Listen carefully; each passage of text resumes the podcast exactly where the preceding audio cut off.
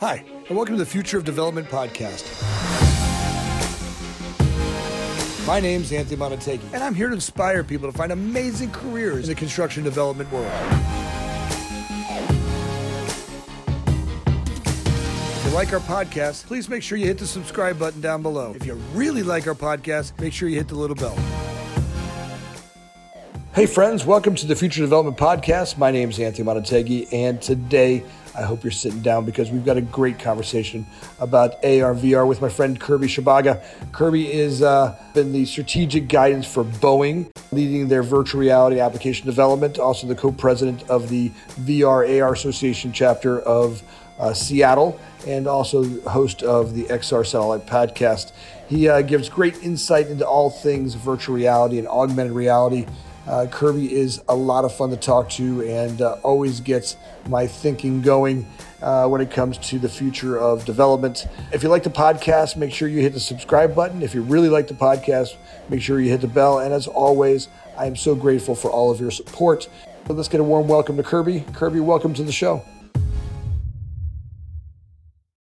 you know, across one of our office walls here, in a 17 foot high uh, wall, it says dirt to dishes in four weeks, which means we're, we're looking to build ground up buildings, you know, from dirt to operating, you know, a restaurant or whatever it is we're, we're building a finished product in four weeks.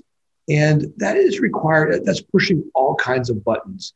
You know, the need to go much faster. And, and uh, ultimately, what the problem has always been is that the right hand can't see what the left hand is seeing. So having bigger visibility is a big thing with uh, XR, extended reality. It can allow you to step outside of your group and see the bigger picture very easily, very quickly. Very practical things today with virtual reality first are things like training. So you mentioned people coming to the site and not having experience. Well, so imagine if you could put them either through a, a pre-canned training, like almost like a simulation, or it's more dynamic.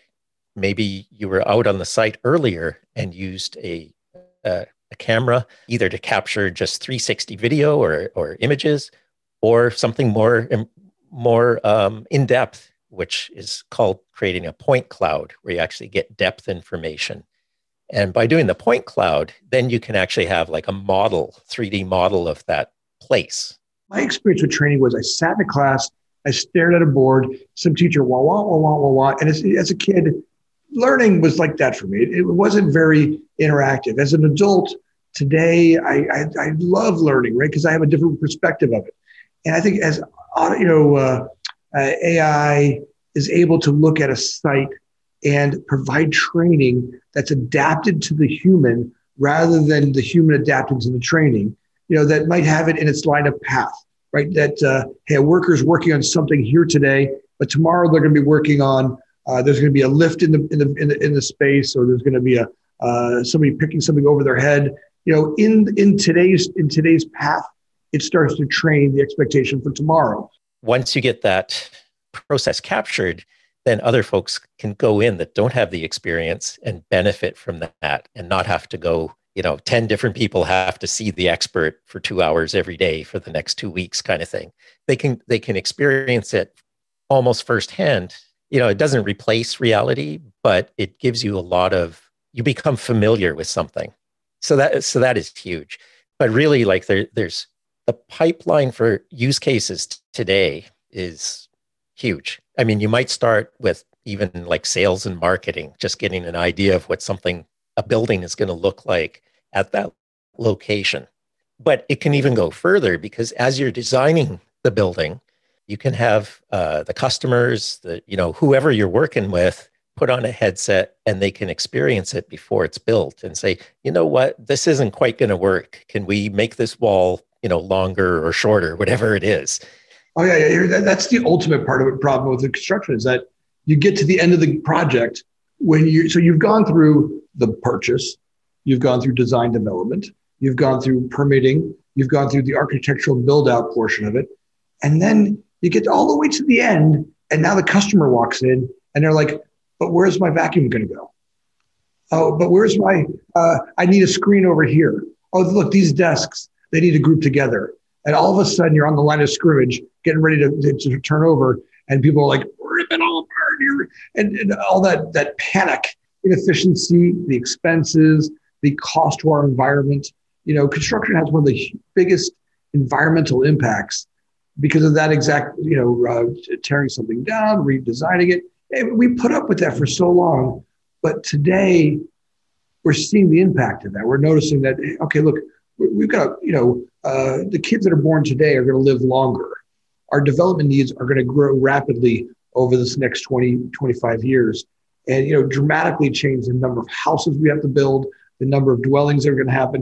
And we're seeing places like Hong Kong where, you know, just population density is changing this uh, stuff. So the impact to our mistakes is being felt a lot further, a lot faster, a lot bigger than before. We went out and did these 360 surveys. You know, today we have digital cameras that can now, you're in the space. You're now in this environment. You can look under the chairs. You can look, you know, in a three, you can, you can almost reach out and touch it.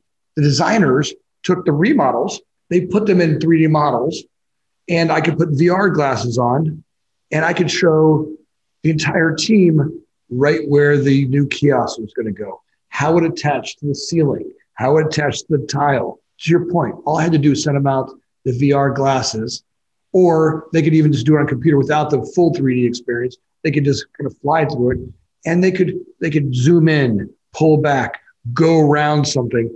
It was dramatically different. You know, imagine six thousand stores. I mean, how many? What the impact on that would have been from just an environmental point of view if you had nine teams of people go to every one of those locations. And I can see the future where AI designs, AI does takeoffs, AI allows me to schedule people and, and deliveries at a, at a much more efficient pace than ever before. Yeah, there's there's so many different technologies that are maturing here. And what that allows us to do is think about the convergence of technology. So you mentioned AI, right? Machine learning, along with AR and VR. And then we have computer vision and speech to text and text to speech.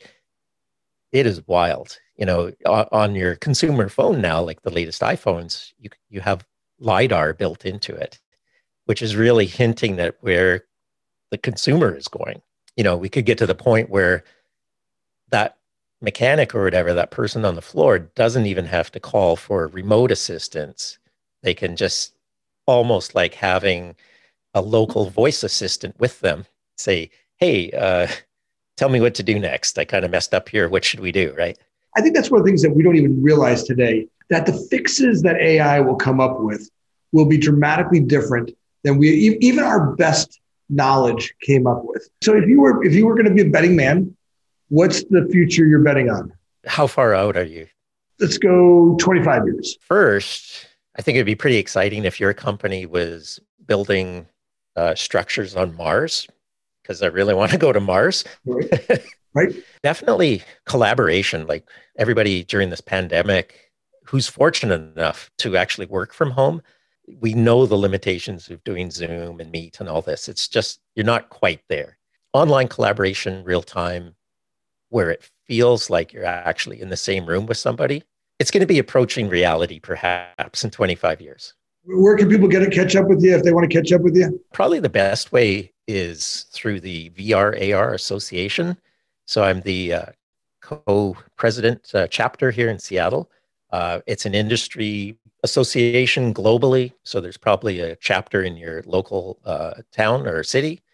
Uh, but you can reach out to me at Kirby at the VRARA.com.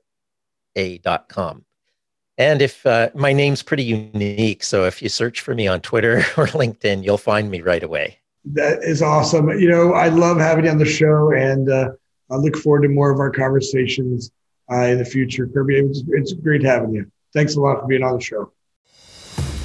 Thanks for joining us. My name is Anthony Montague, always looking for people to bring insight into the industry, finding ways to inspire people to have amazing careers in the development world. If you liked our podcast, make sure you hit the subscribe button down below. If you really liked our podcast, make sure you hit the little bell. Thanks again for listening. Please share it with your friends.